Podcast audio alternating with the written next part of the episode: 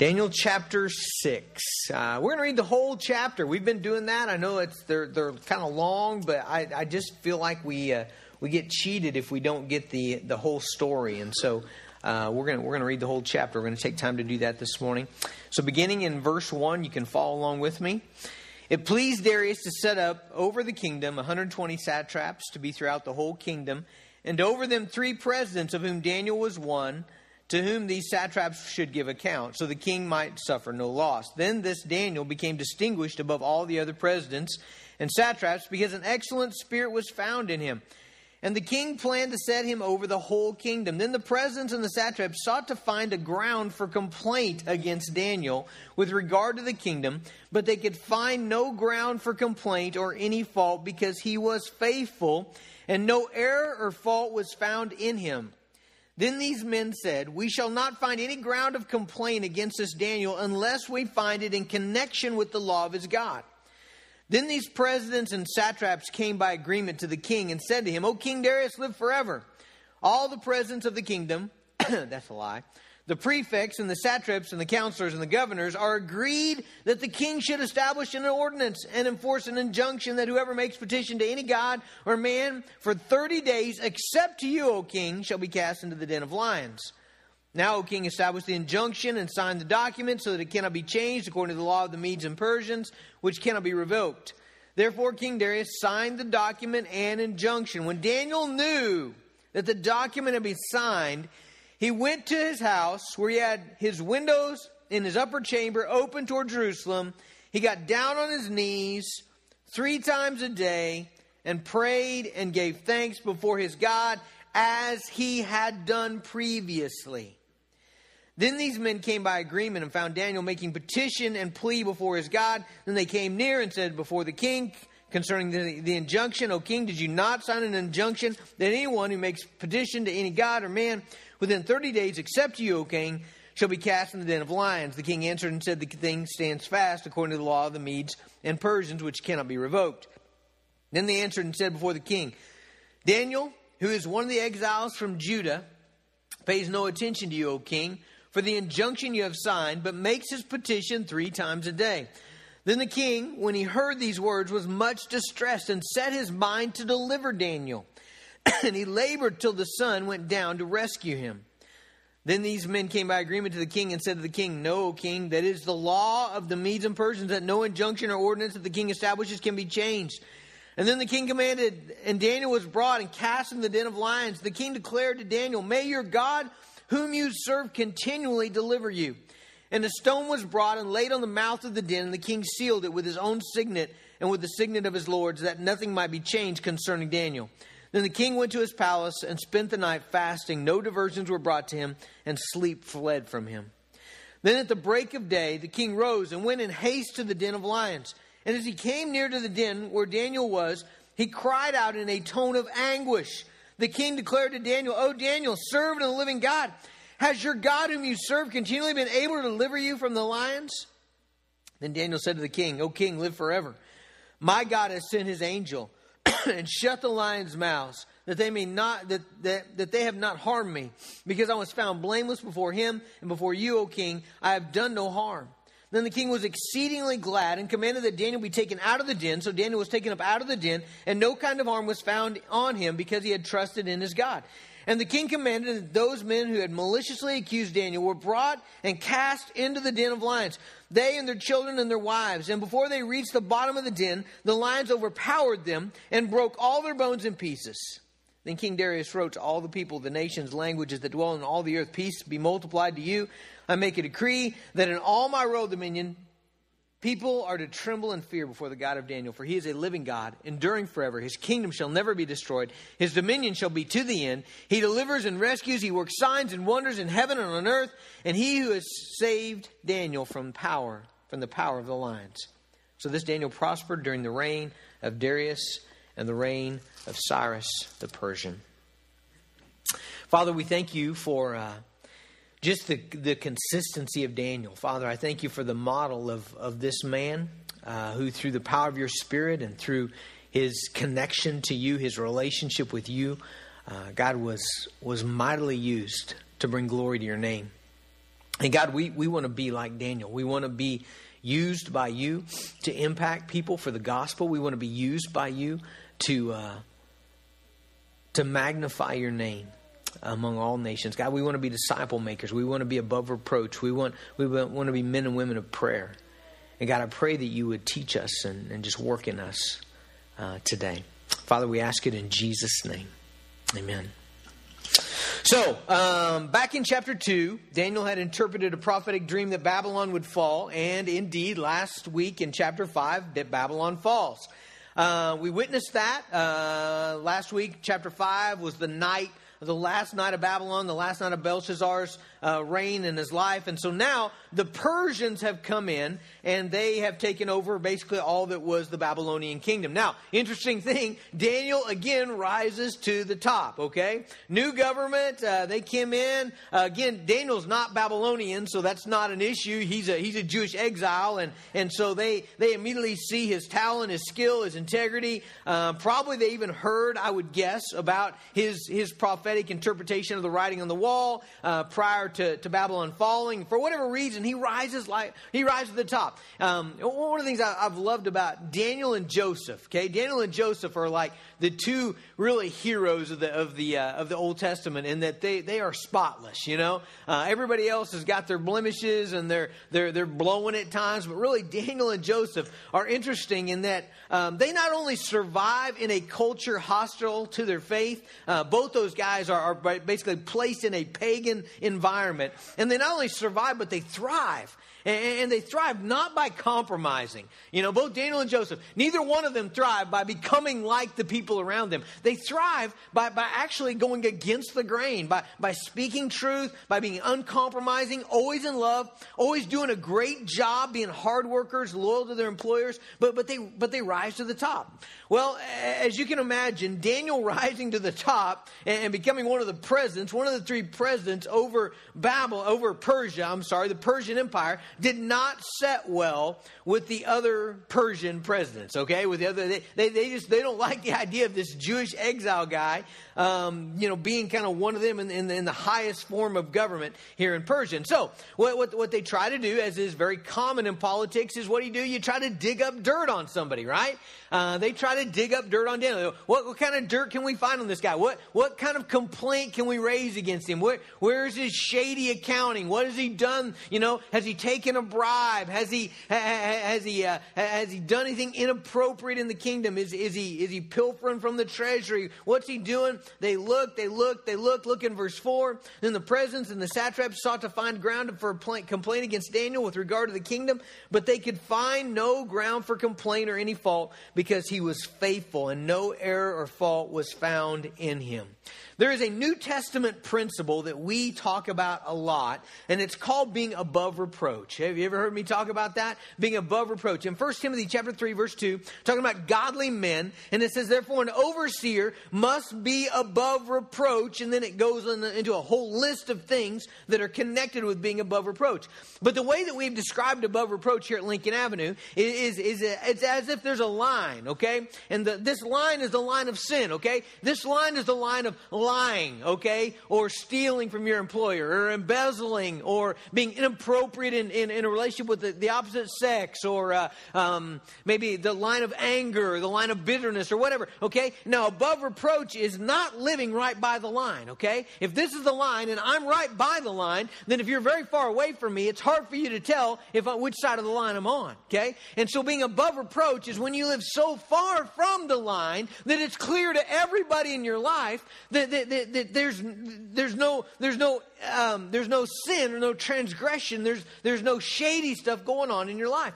And Daniel is an incredible example of that. Okay, I mean, you just look at his life, and consistently he lives a faithful life. And when people actually are gunning against him, they can't find anything against him except in accordance with his faith, okay? Now, that's the second principle about Daniel. Not only is he above reproach in the fact that his integrity is impeccable, but he is also very clearly identified with his faith, okay? The plan that these guys settle on is, hey, we're going to make a law, we're going to trick the king, because they know the king likes Daniel, so they got to trick the king. We're going to appeal to his ego so that he makes this stupid law that nobody can pray to anybody for 30 days except to him, so that the king alone is kind of the intercessor, okay? And here's what they know. They know that Daniel is a man of prayer. They know that Daniel loves God more than he loves his position, more than he loves his success, more than he loves his prosperity, more than he loves his life. They know those things by being around Daniel. They've been in meetings with him. They've been in seminars with him. They've done government business with him, and they know that this guy lives different, that he is completely committed to his God, and they know this plan will work, okay? Now I want to stop right there. What do people know about us? What do they know about us? You know, there's two great principles right there. Number one, when people think of you, is there anything that's gray? Is there anything that's shady? Is there anything that they're like, you know, I've always wondered about that. I want to give him the benefit of the doubt, but I've always wondered about that in his life. Are we too close to the line in any area of our life that we could be accused of doing something that would tarnish our integrity, that would dishonor Christ? And then the second part of the question, maybe even the better part of the question today, is, do people know who you are in connection to God? I mean, just imagine, Daniel could have very much lived a private life, you know? He could have been great public official here, but private Christian over here, you know? He could have been really, really just a guy of integrity and honor, and all the guys at work admired him, but nobody knew anything about his personal life, his private life, his life of faith, his life of prayer, his life connected with God. But that was not the case for Daniel. Everybody knew. You know, I mean, it was clear to everybody. This guy had a clear identity connected to the God of Israel. Man, I am seeing more and more how crucial identity is. Pastor Andrew, or no, I think it was our students, I think it might have been Joseph, this last summer did a study with our students on identity. And man, I think that is crucial. The more I begin to just kind of think about us as people and our culture, man, I just see how impactful your identity is, okay? How you think of yourself and how other people think of you. Right? Man, for a lot of guys, their identity is in their work. Their identity is that they're the boss, or they're the best salesman, or the hardest worker, the most successful, you know, or maybe they're the athlete, or the life of the party, or the funny guy, or the recreator. Or maybe, here's the case for a lot of guys, they don't know who they are, you know? I mean, there's this constant struggle for identity, this constant struggle to try to carve out, you know, who am I? You know, why am I significant? Why am I important? You know, and a lot of guys, this comes to fruit and always buying things, trying to present yourself as something. You're always switching jobs or switching wives or having a midlife crisis and trying to figure out who you are. And man, Daniel, what I say about Daniel is, it's just this clear thing. He knows who he is, and everybody knows exactly who he is. He's a servant of the living God. He sees himself that way. That's the way that other people see him. These guys that are against him, the other presidents, man, they know this guy. The only fault we're going to find is a connection with his God. The king, even when the king throws him into the lion's den, okay, has him cast in the lion's den. Verse 16, he says, the king declared to Daniel, may your God whom you serve continually. The king knows it. I mean, everybody is clear about this guy's identity. And Daniel has always seen himself just as that. He's never been confused about that. Daniel chapter 1, he comes to Babylon as a 15, 16, 14-year-old kid, okay? And he's not confused about who he is. You know, there's this 3 years of brainwashing, education, Babylonian training. And when it comes to portions like eating and drinking that he doesn't feel like he can compromise according to his conscience, he is clear about who he is. I won't cross that line because this is who I am. I am connected to the God of Israel. Shadrach, Meshach, and Abednego, they've been in government office. They're in high positions. It comes time to bow down to the idol. We're not doing it. Why? Because we're connected to the God of Israel. Daniel, you can't pray to anybody for 30 30 days. He won't be molded into what you want him to be. He won't be moved in his identity. And he goes directly to his house and he opens the windows and he prays to the God of Israel. Guys, we need to be clear about our identity. Who are we? And let me tell you this. I really believe if you struggle like being a witness, you know, and if you struggle with having opportunities to share your faith, part of that may be is that your identity is not clear either to you or to the people around you. Let me tell you a story about my conversion, after my conversion. This was shortly after my conversion. And so I'm born again. I'm 18 years old. Man, God just does this incredible work in my life. Man, my eyes are open. I get the joy of the Lord in me. I go to work, okay? I go to work and I get in a truck with another guy who worked at the same farm corporation that I did. We were like going, I don't know what we were doing, but I just remember the story. We were in the pickup and we were driving and he goes, "Hey, do you want to look at the new edition?" And he, under the seat, he pulls out a pornographic magazine. And he lays it in the seat beside me.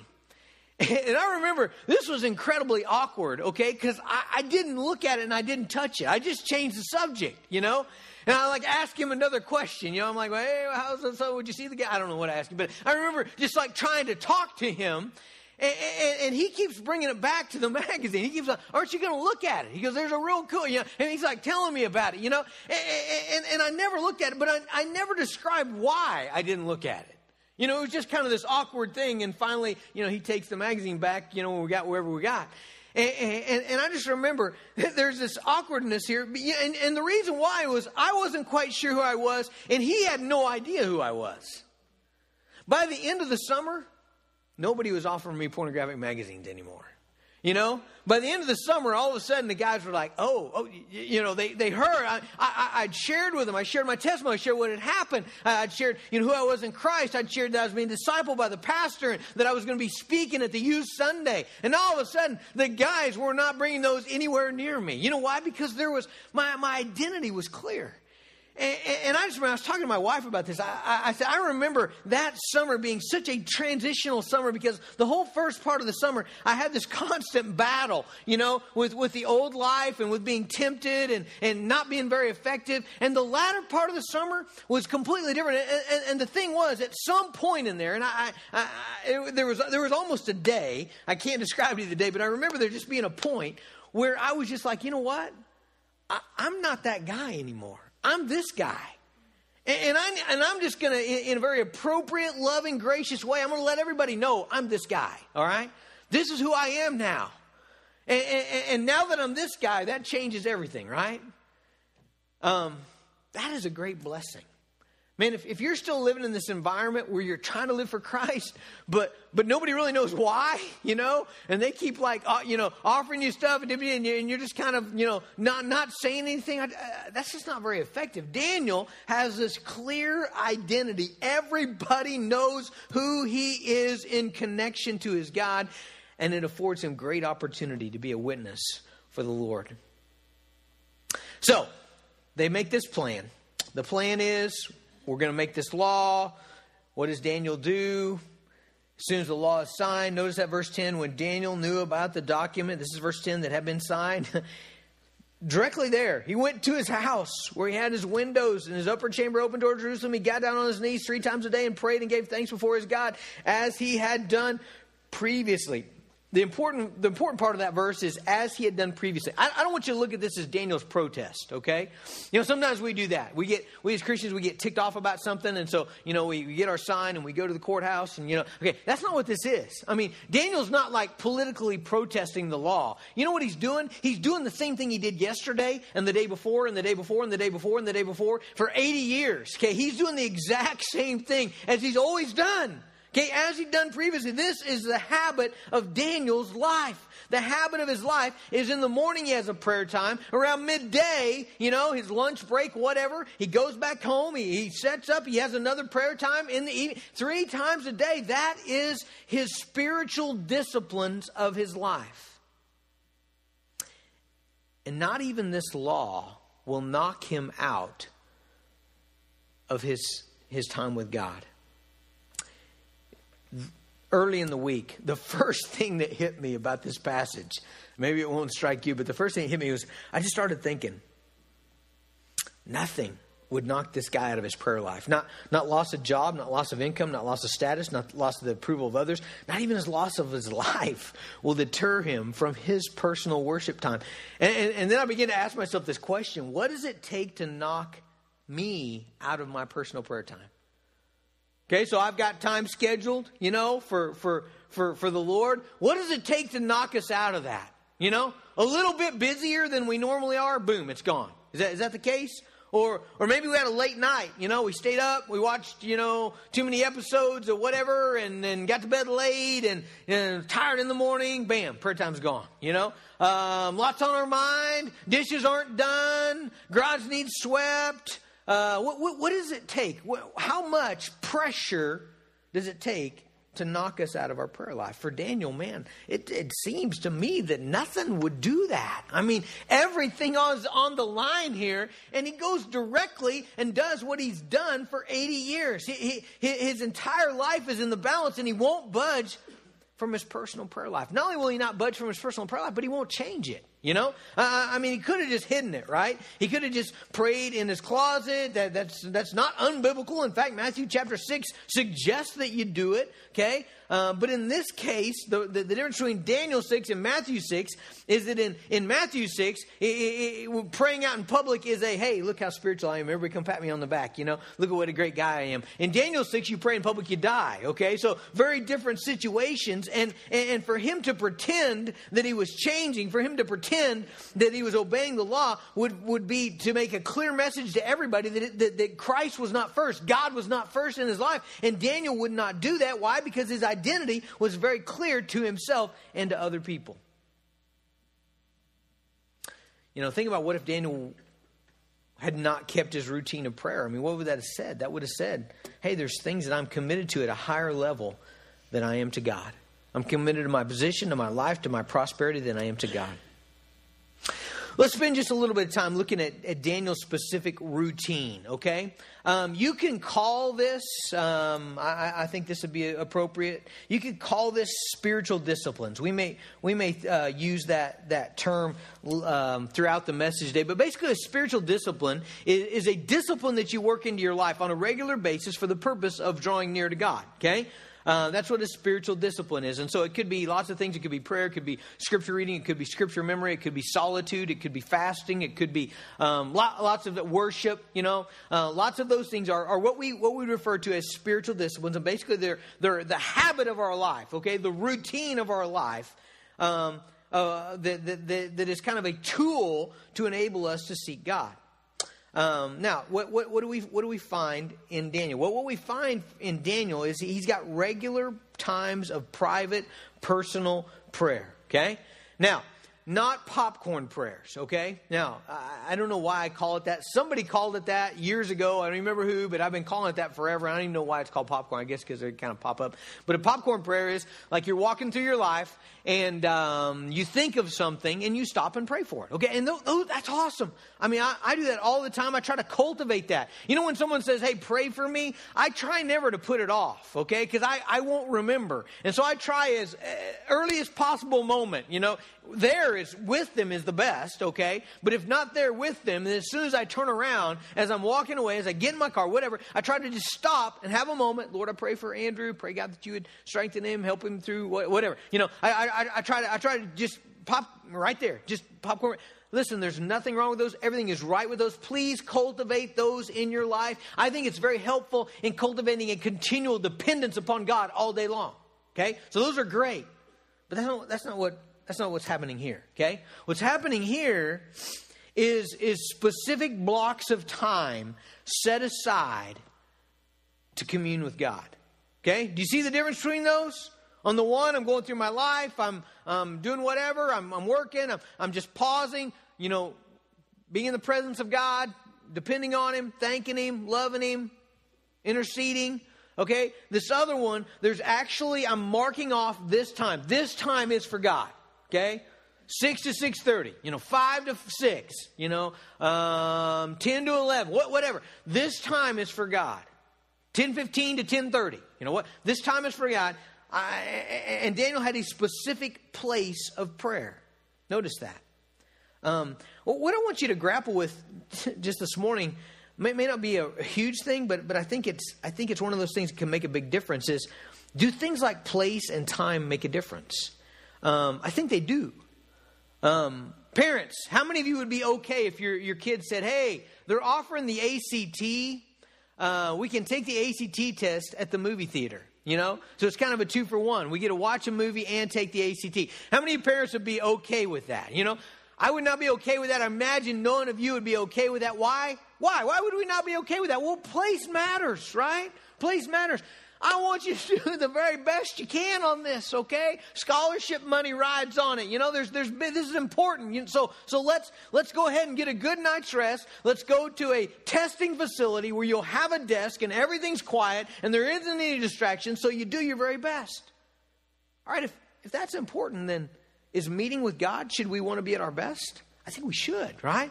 And so there's places that are easier to pray than others, right? There's places where there's less distraction than others. So Daniel has a habit of going to his house, and he's got an upper level up above everything else. And he opens the window, fresh air, looking toward. I mean, he's got a place of prayer. He's got set times for prayer. Okay, again, 3 times a day. That's his habit. And again, the purpose of this is not to be legalistic. The purpose of this is not for you to say, "Oh, I've only got 2. I got to get 3. You know, or some of you may be like, "I've got 4. Now I need to back it off 1, man. You know what I learned in the sermon today? Go ahead and cut a prayer time out." No, that's not it at all. You know, Psalm 119 talks about praying 7 times a day. But here's the purpose. Be intentional. Again, maximize effectiveness. You know, figure out, all right, I want to maximize my effectiveness in seeking the Lord. And so I want to have set times for my prayer life. Notice that Daniel had a particular posture for prayer. I want to linger on this one a little bit because I don't think we ever talk about this. But verse 10 says he got down on his knees. By the way, he's in his 80s. Impressive for me, just right there, right? He's in his 80s. I mean, this is the end of his life. And he got down on his knees 3 times a day and prayed and gave thanks. Now, listen. We've got to be careful here. Are we saying that the posture of your physical body is everything? We're not saying that at all. The posture of your heart is more important than the posture of your body. Correct? Can we all say yes to that? The posture of your heart, okay? So most important thing in prayer is your heart in a posture of dependence and of seeking and of love and adoration to God? Humility. Okay, that's the most important. But I can also help to think, I mean, the Bible put it in there. It's got to mean something, right? And it's not the only place in the Bible that it talks about someone getting on their knees or someone being in a certain posture. And here's, I don't want to be legalistic. I think you can pray when you're driving, when you're at your desk, when you're riding the bus, when you're jogging, when you're in a meeting, when you're at the dinner table, when you're lying in your bed. That one is really hard for me to pray lying in bed. I mean, and we'll tell you, I'm like out. You know, my roommate in college used to laugh at me because, you know, it'd be my turn to pray. I'd make it about, you know, halfway through the prayer, and he'd tell me in the morning, "Man, you did it again. You went to sleep while you were praying," you know. So lying in bed's difficult for me. But here's what I'm saying. We can pray any posture, but don't you think that posture to some degree matters? Let me try to prove this for you. Andrew, would you help me out with this, please? Would you come up here? Okay, I want you just to say to your wife, I want you to say, "Michelle, I love you." I want you to tell her that you love her. "Michelle, I love you." Okay, you saw that? All right, Michelle, would you put that down and come up here as well?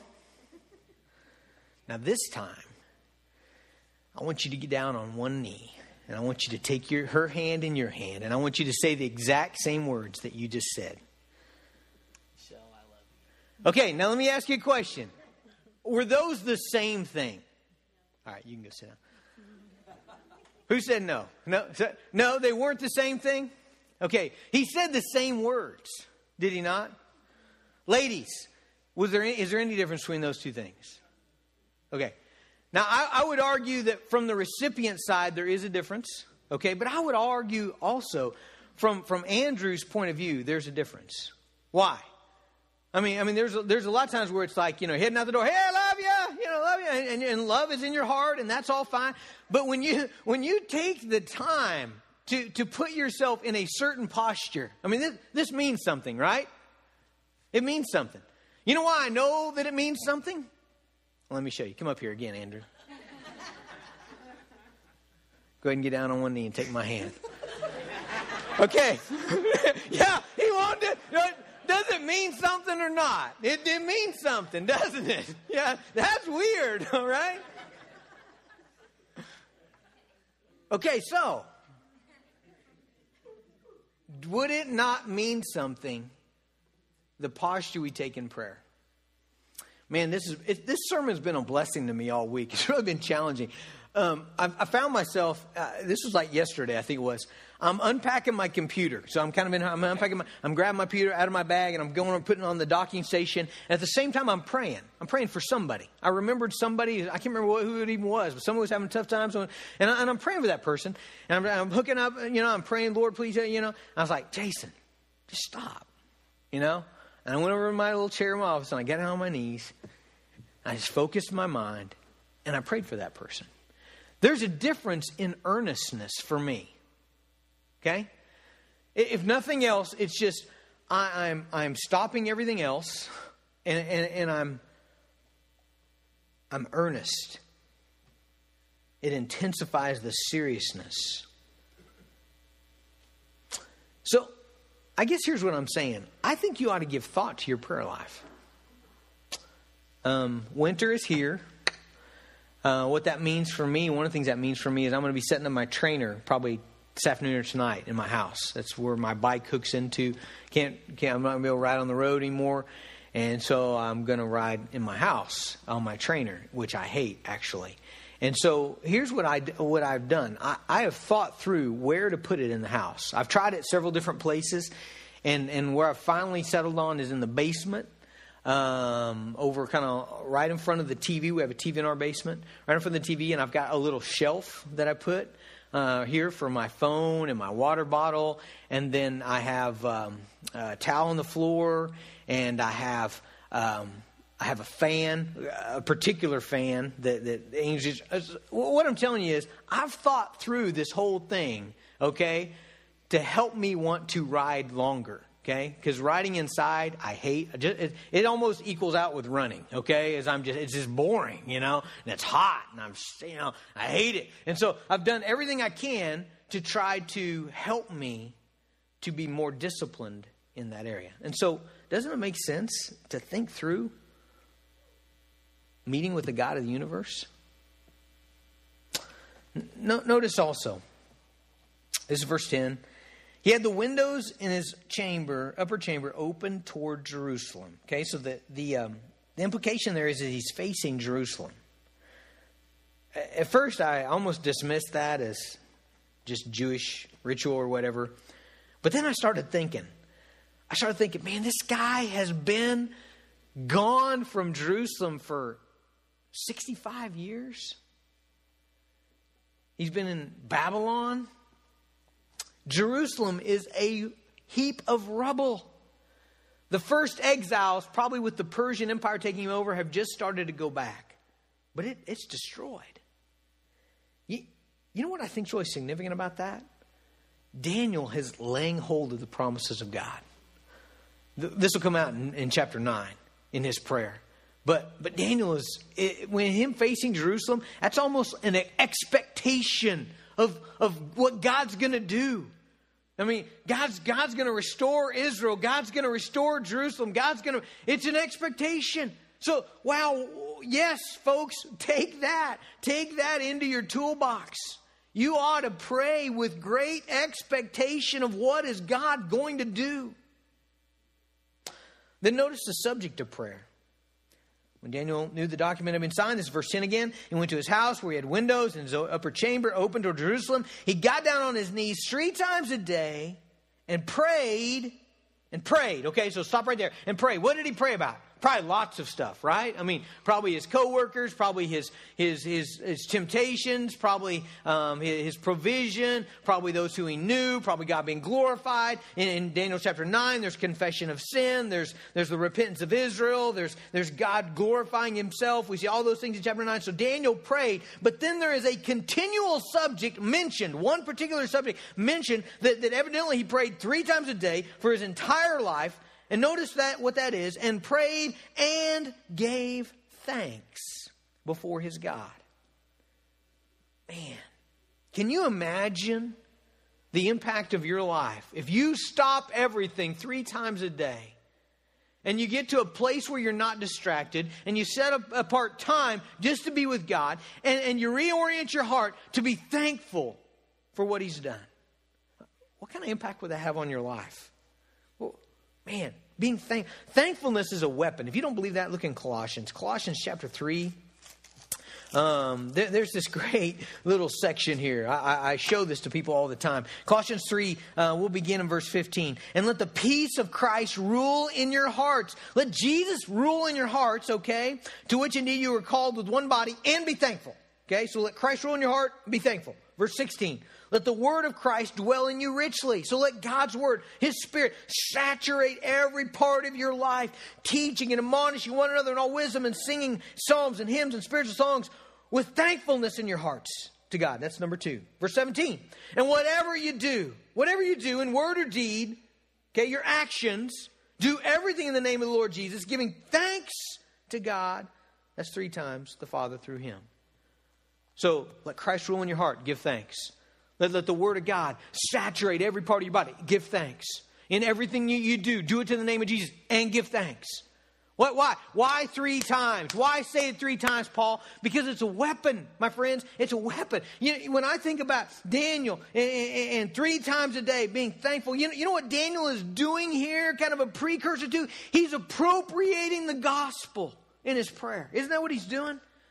I mean, giving thanks says what? God is good. He has blessed me. He is blessing me. He will bless me. I believe in the promises of God. God, we celebrate our connection and we celebrate his faithfulness in our life. We celebrate who he is, his character. And the byproduct of thanksgiving, I really believe, is a pursuit of God. When I remember that God has blessed me and is blessing me and will bless me, I want a piece of that. I think the byproduct of thanksgiving is confidence in God. When I remember that God is faithful, it stirs me up to trust him more. I think the byproduct of thankfulness is humility. When I'm focused on how much God has given, it's hard for me to be arrogant or prideful. So Daniel has a time of prayer and a place of prayer and a posture of prayer and a specific topic of prayer. And I think what Daniel's doing here, 1 Timothy 4:7, he is training himself for godliness. Training himself. Man, we know that if we're going to succeed in anything, we got to train, don't we? I mean, we know that. Nobody's going to say, I'm going to run a marathon and so I'll wait till the day of and go buy shoes, you know. No, man, you train. Nobody's going to say, I'm going to be good at this. I'm going to get my master's degree and whatever. You have to discipline yourself. And there's value in having a consistent routine where you carve out time to work on your relationship with God. Listen, wouldn't that kind of discipline eliminate the excuses of your life of being too busy, too tired, too hectic? Man, isn't that the answer to that?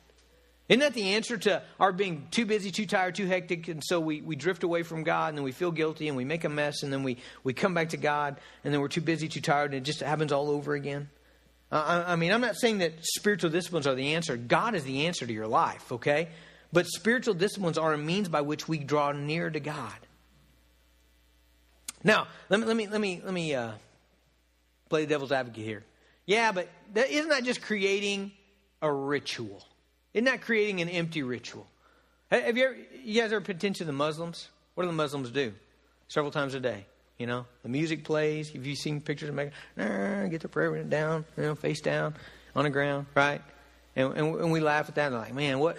That's what your religion's all about. This ritualistic, you know, bowing down. And it could be that. I'm not. I concede that. You know, you could today say, I'm going to pray at 6 a.m., I'm going to pray at 12, I'm going to pray at 4. And that could become kind of your work. And you just go through the motions. You got 5 things on the list. 6 o'clock, 5 things. 12 o'clock, 5 things. You know, it could be that. But I don't think that's... I think that's a heart problem. I don't think that actually has anything to do with the spiritual disciplines. I think that's a heart problem. A long time ago, I made a commitment that I would try to take my wife out on a date every week. It's been 22 years. Has that become a ritual thing? Where it's like, all right, it's time for our date. Let's go. Where do you want to go? Can we go fast food and just go through drive-thru? Is that good enough? You know, it's actually not become that. What it is for us is, man, I look forward to that time. It's been a great time to converse with my wife and remember that, man, we have a life without 5 kids, you know. They're not always around. Sometimes they're staying with somebody else, you know. And we could actually talk and pray and think and dream. Folks, I think you need spiritual disciplines in your life. Let me give you just some quick reasons. Number one, they're a tool to help us to see and know God. They're a tool. They're a tool. Got to remember that. They're a tool. We shouldn't. And that's where the Muslims go wrong, is they make that their work. This is why I'm righteous before Muhammad, is because I do this. I get on my face so many times a day. When the music plays, I'm on. You know, that's my work. That's not what it is for Christians, okay? We're righteous because of our connection to Jesus. What are spiritual disciplines about? It's about having time with God, to commune with Him, to see Him, to honor Him, to hear from Him, to be strengthened by Him. Number two, the flesh is weak. True? Man, I tell you what, if I only prayed when I felt like praying, I'll just be honest, I don't feel like praying very much. Maybe you're different. Maybe you're like, man, I just feel like praying all the time. Awesome. Teach me, you know. I don't know that I feel like reading my Bible all the time. But that's not unusual. I don't ever feel like exercising, you know. I don't ever feel like not eating 3 milkshakes. I mean the flesh is weak. And I understand that, and so we do things to compensate. We get tired, we get gloomy, we get in a spiritual funk, we get lazy. I mean, that's just real. Number three, we have a continual, never decreasing need to commune with God. Discipline and prayer should not be a work. It should be an expression of continual need. Number 4, I think it is. This is similar to the flesh is weak, but a little different. We're prone to drift. And by drift, I mean we're prone to wander. We're prone to be lax spiritually. And then the last one, number 5, we're too busy, too tired, too hectic. Now, I want to segue into the next thing here. Are those actually reasons not that we don't pray? Because actually that's what we throw out most of the time. And then I'm too busy, my life's too hectic, I got too much on my plate. But really, aren't those reasons to pray? You see, if prayer is... This really flushes out what do you think about prayer. If for you prayer is a duty that you're doing for somebody else. Oh, God wants me to pray. I gotta pray so He's happy, you know. Boss wants me to run to the location and God wants me to pray. Everybody wants something, right? I mean, is that the way you look at prayer? Or do you look at prayer as, man, I am tapping into the immeasurable resurrection power of Jesus. I am connecting to the one who is forever joyful. Martin Luther said this: I've got so much to do today that I cannot possibly get through it with less than 3 hours of prayer. That's totally flipped, isn't it? So, Daniel prays. What's the result? He gets thrown in the lion's den. The king's a mess all night worrying about it. Verse 20, the king runs to the den the next morning. Again, verse 20, he clearly identifies who Daniel is. The king declared to Daniel, "O Daniel, servant of the living God." I just love that part of the sermon. I mean, everybody knows who Daniel is. Servant of the living God. Has your God, whom you serve continually, been able to deliver you from the lions? Bad theology, king. Is He able? Huh. You bet He's able. Did He? He did. Daniel's unharmed all night. Hungry lions. He's brought out of the den. No harm whatsoever is found on Daniel. And then notice what the text, and this will be the last thing we talk about. I wish we had more time, but notice the text, verse 23. No kind of harm was found on him because he had trusted in his God. Because he trusted. Now, is that saying that while in the den, Daniel trusted in God and therefore he was delivered? I think it's bigger than that. I think it's a whole thing. I think it's the prayer, okay? I think Daniel had a life of faith, okay? And here's what I want to press on you. I think prayer is an exercise of faith, okay? Prayer is an exercise of faith. Folks, Daniel's top of his class. Daniel is smart out of this world. He's successful, powerful, seasoned, spotless track record, not afraid of anyone. But Daniel feels a deep need to depend on God throughout the day, so he prays. You see, I really think our problem with prayer is not being too busy. I don't think that's it. I think actually that should be our motivation to pray. God, I need help with all this. I want to tap into your power. I think our problem with prayer is that we don't have faith. I think we don't realize our deep need for Christ. We don't see the big things of faith. Listen, if I'm riding on a 737 at 30,000 feet and there's a professional pilot in the cockpit, man, I'm kicked back, drinking my Diet Coke that the stewardess has given me, and I'm working on my sermon, I'm reading my book, I'm looking through the Sky Mall at all the ridiculous things that people will buy. You know, I'm just relaxed. If I am riding a 737 at 30,000 feet and I am the only person on the plane, I am crying out, Mayday, Mayday, help, all right? I mean, I realize I'm in trouble. I need help, right? If my big decision of the day is Twinkie or Ho-Ho, you know, I don't feel the need to call anybody about that, you know. But if I'm right there, you know, do I cut the red wire or the black wire, you know? And if I get the wrong one, then, you know, the whole house blows up, the family blows up. Okay, I want a lifeline. I want to phone a friend. I need help, okay? And so how do you look at your life? That's what I'm asking. Can you handle it? Is it fine? Whether you pray very much or not says the answer to that. Whether you think I got this covered. Real quick. I know I keep saying that. It's just to encourage you that I'm not going to go very much longer. Hebrews 11:27. Notice this. By faith, it's talking about Moses. By faith, he left Egypt, not being afraid of the anger of the king, for he endured as seeing him who is invisible. Okay? So by faith, Moses saw the glory of God. And it motivated him out. The reason I read that verse is because I believe that seeing spiritual realities makes us want to pray. Remember what 2 Corinthians 5:7 says, we walk by faith, not by sight. Okay, so seeing spiritual realities makes us want to pray. Now, the other end of that, though, is listen to Paul in Ephesians 1. He says, I pray, verse 18, that the eyes of your hearts would be enlightened so that you may know what the hope to which he's called you, what the riches of his glorious inheritance of the saints, what's the immeasurable power, greatness of the power toward us who believe. I believe that in prayer we see things that increase our faith. Okay, so faith causes us to see things that make us want to pray.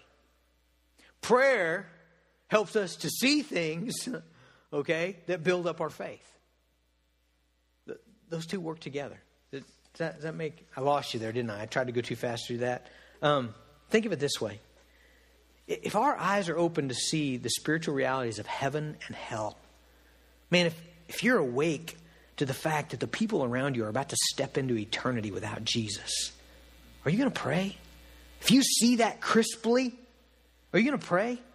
Man, if you're alert to the fact that on Wednesday... there's going to be over 100 grade school kids here with damaged hearts who don't know Christ, and you are the gospel to them. Makes you pray.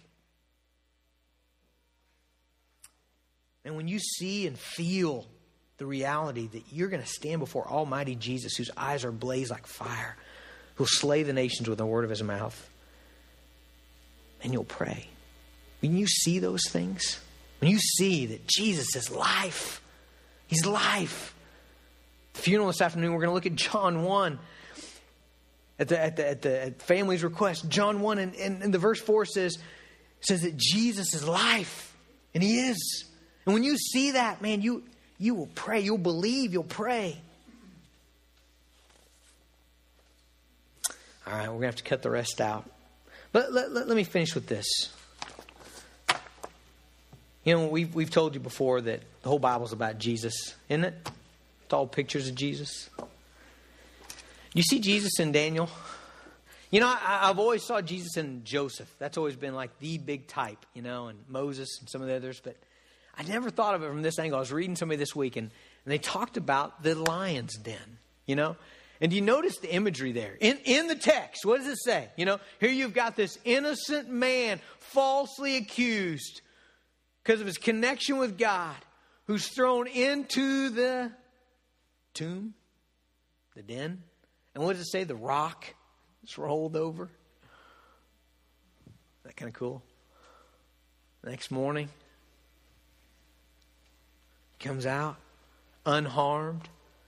And then his enemies are thrown in. I don't know. I see Jesus there. I see him coming. He's coming. He's the one that took our death and emerged victorious. Let's pray. Father, I thank you so much for this book of Daniel. And God, I pray that you would help us to discipline our lives, to meet with you, God, that we might see what we need to see, that we might be strengthened in our faith. Father, that we might be constantly reminded of our dependence upon you and tapped into your power, or that we might live for your glory. Help us, God, to make some practical changes in our life this week that will better help us, Lord, to seek you. In Jesus' name, amen.